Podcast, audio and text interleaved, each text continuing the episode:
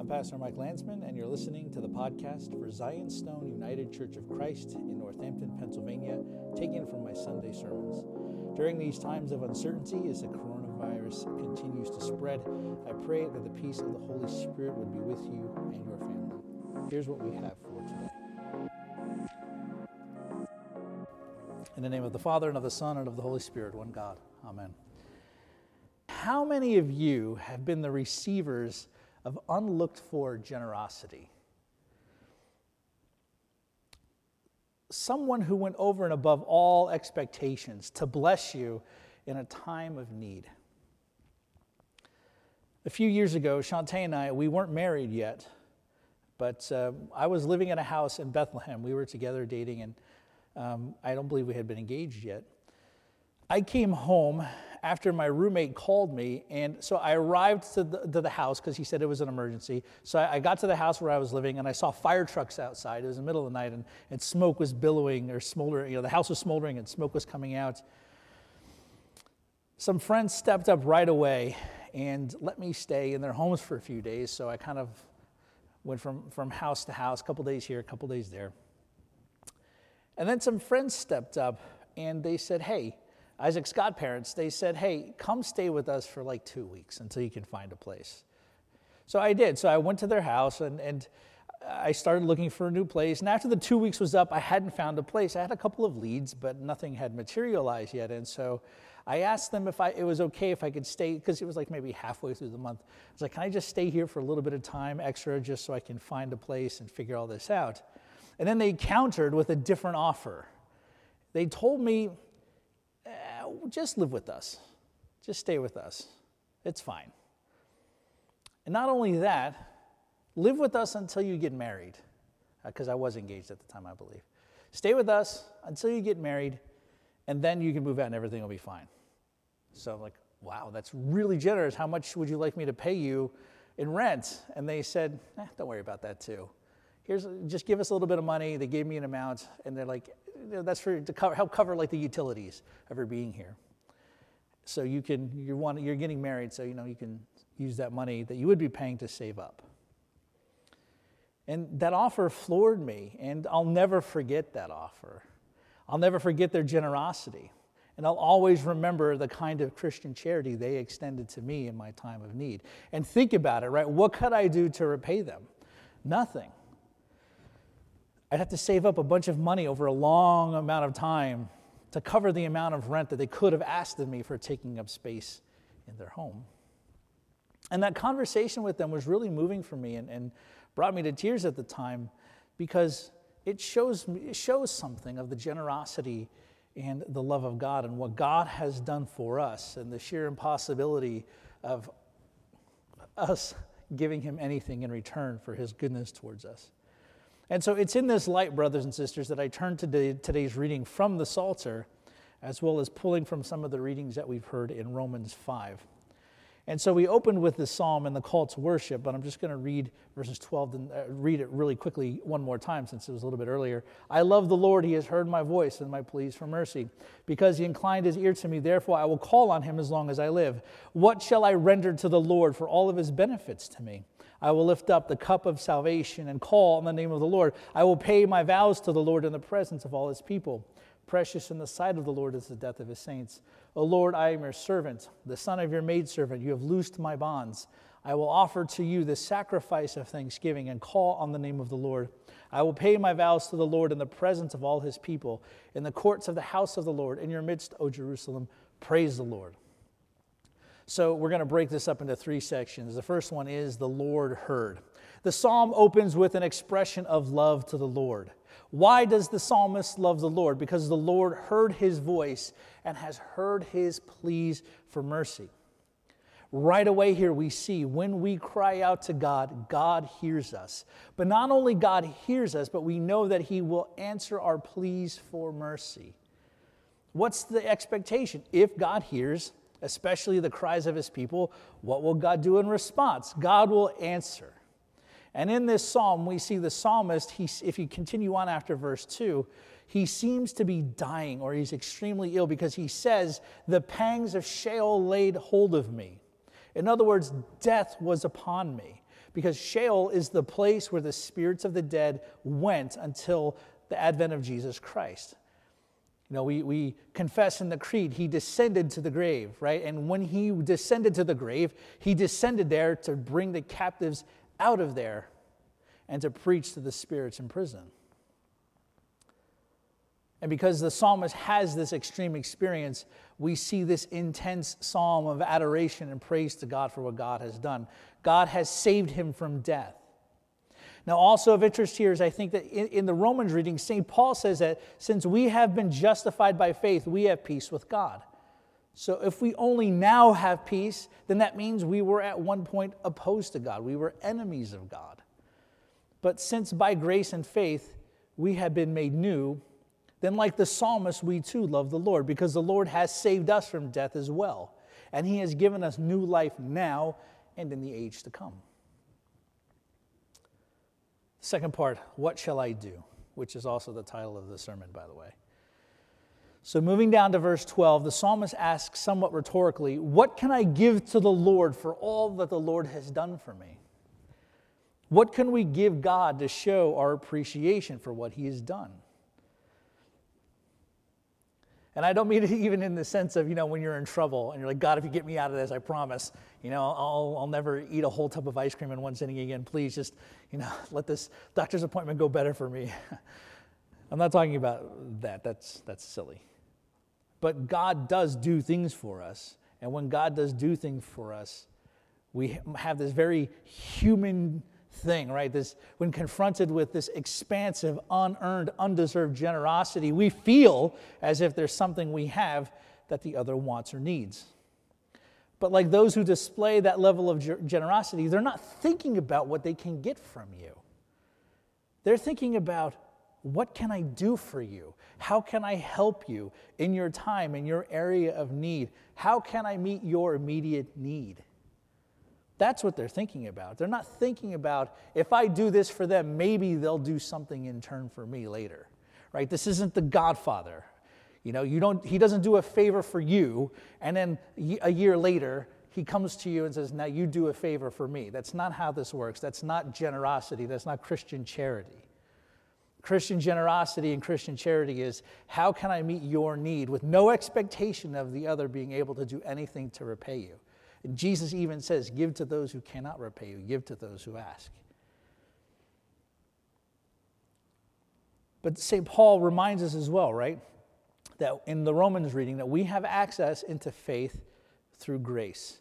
And grace, brothers and sisters, is God giving Himself to us as a gift that we cannot deserve, that we cannot earn and it renews, it recreates, and re energizes the human soul. And that will one day renew, recreate, and re energize our bodies too. And the pangs of Sheol will not hold us. The pangs of death will not hold us. As St. Augustine said, God there repays good for evil, while unto him men repay evil for good. The only thing we can do then is, as the psalmist said, to lift up the cup of salvation and to call upon the name of the Lord. And I think that lifting up the cup of salvation is twofold. So in the psalm, the psalmist seems to be rejoicing in his deliverance from sickness and death. So in response to this, he is fulfilling his vows in worship by taking part in the appropriate rituals of thanksgiving, because this is the only way he can even begin to give back to the Lord. But taking up or lifting the cup of salvation, I think, can also be pointing to something else. In 1 Corinthians, St. Paul refers to something. He says, the cup of blessing that we bless? Is this not participation in the blood of Christ? The cup of blessing, the Eucharistic cup. So, for us, the response to God's saving acts for us is found in the Eucharist, which, by the way, means to give thanks. God's grace is extended to us without cost and the only thing we can do is to receive it with thanks, with adoration, and with love. The only thing we can render to the Lord for what He has done for us is ourselves, specifically ourselves given over to His service. Let's talk about servanthood. The psalmist realizes that apart from offering himself to God's service, there's nothing he can render to the Lord. And it's not done begrudgingly, right? Or half heartedly. It's like, oh, God delivered me from the bed of sickness. The psalmist isn't saying, no, I guess I kind of have to serve him.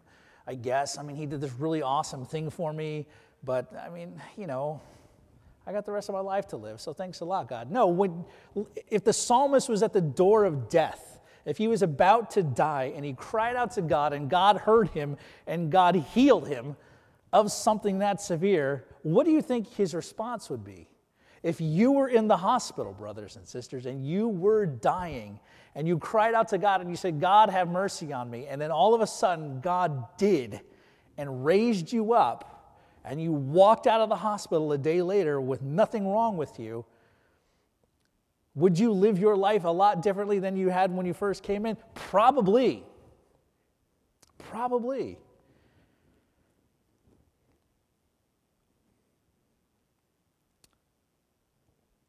It's done. Offering of the self to God with the full knowledge that our service to the Lord will also be in the sight of all people, right? God has loosed the psalmist's bonds that held him captive, and he has loosed our bonds that have held us captive. And in light of that, then he becomes enslaved to the Lord who saved him. Or maybe become a servant to the Lord who saved him. Again, St. Augustine wrote, Who has given you the cup of salvation, which when you take and callest on the name of the Lord, you shall return unto him a reward for all that he has returned to you? Who save he who says, Are you able to drink the cup that I shall drink of? Who has given unto you to imitate his suffering, save he who has suffered before for you? And therefore, right dear in the sight of the Lord is the death of his saints. He purchased it by his blood, which he first shed for the salvation of slaves, that they might not hesitate to shed their blood for the Lord's name. In other words, brothers and sisters, we are called to imitate Jesus Christ, even if his sufferings, if need be, even if those sufferings lead to our own martyrdom. And this is what St. Paul speaks of in the reading from Romans we heard a few minutes ago. Not only that, but we rejoice in our sufferings knowing that suffering produces endurance, endurance produces character, character produces hope. Hope does not put us to shame because God's love has been poured into our hearts through the Holy Spirit has been given to us. The suffering we go through is working out something deep within us, which is why our attitude in suffering is so important. And Jesus isn't calling us to take part in something he hasn't himself already done first. Jesus isn't telling us, do as I say and not as I do. Jesus experienced it all and calls us to follow in what he experienced too. We need to learn to endure hardships. We need to learn to develop character because then we will learn to have hope, true hope, that is based on the love of God that has been poured into our hearts by the Holy Spirit. And this love is deep and true and real and more intense than anything else because God shows his love for us that while we were still sinners, Christ died for us. God shows his love. God doesn't show his love by sending us flowers. God doesn't show his love by giving us a big hug. God doesn't show his love by writing us a nice letter on perfumed paper and calligraphy and then sending it in the mailbox and then gets all of your other letters all smelly. I mean, these are all nice things, right? But God shows his love through what he has done for us. God shows his love through sending of his son. And the son shows us his love by submitting to death on the cross for us. That is love, not ooey gooey feelings. Love, we hear our culture talk about love all the time. We don't even know what love is. This is love that Christ died for us while we were still dead in sins, while we were still opposed to God. And because he did that, we now have peace with God, that our opposition has been turned to friendship. Our hatred of God has been turned to love, to gratitude, because God has saved us from death and brought us into life. What else can we do in response to that kind of love? How else can we respond but to fall on our knees in gratitude, tears streaming down our face? Thank you for what you've done for me. To offer ourselves to the service of the Lord. And then to go out, as Jesus said in the Gospel of Matthew.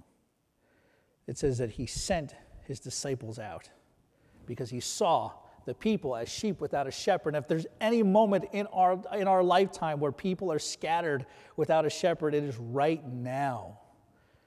So, for us, brothers and sisters, of all the good things God has given to us, we then are to give ourselves. And as we give ourselves to His service, we worship, we come to church, we sing, we pray, most importantly, we, we, we lift up the cup of thanksgiving around the broken body and shed blood of Christ, which brings healing to our own souls and bodies. Then we leave this place, or we close our laptop, or we turn off our desktop, or we put our phone away, and we leave our homes. And like Jesus said, proclaim as you go, saying, The kingdom of heaven is at hand. And we're at a moment in time, brothers and sisters, right now, where we have clusters of sheep, and all of them do not have a shepherd, and they are all following the wrong master. They are serving themselves, they are serving death. And what they need is to be brought into new life in Christ, because being brought to new life in Christ is the basis upon which we can then abolish all of the divisions that we experience. And, brothers and sisters, the church should be the model of what it looks like to be reconciled to one another. The church should be the picture of post racial multiculturalism. Because in Christ, there is no Jew or Gentile, male or female, St. Paul says. All are one. And in the ancient world, at the gathering of the church, it's the only place where you would see a slave sitting next to a rich person who may have even owned them, feasting together around the same table and being given the body and blood of Christ from the same cup. That is powerful stuff. That is powerful stuff. That we can strive for reconciliation now, or we can pass laws, or we can do good things to bring the races together and to acknowledge ongoing suffering. This is all good. But, brothers and sisters, the true healing will only come on the foundation of being people being brought into right relationship with Jesus Christ, because then that is the basis by which we can then break down all barriers between all people. And so, as a response to what God has done for you, I challenge you to look for ways where you can show his love to others not just by saying, I love you, but by doing grounded, real things to help those in need. It could be even, it could be giving food to someone you see on the street who, who, who, may be in need of food.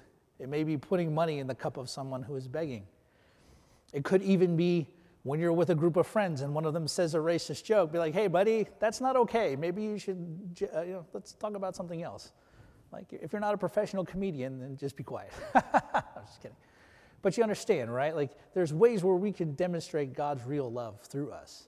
But we have to understand, right, that the basis for all reconciliation is found only through Jesus Christ, because it is only in Christ that all of humanity is invited to partake of the goodness and the grace of God in which we stand by grace through faith. And so, to our Lord and Savior Jesus Christ be all glory together with his Father who is from everlasting and is all holy good and life creating spirit. Amen. Thanks for listening to the podcast. If anyone listening is in the area here in Northampton and in need of help, of food, or supplies, please reach out and let us know through private message on our Facebook page, Zionstone UCC, or through our website, zionstoneucc.com. To all who have given and continue to support us during the closing of the church during the coronavirus, thank you so much for your love. And may the blessing of God Almighty, the Father, the Son, and the Holy Spirit be among you and remain with you always. Amen.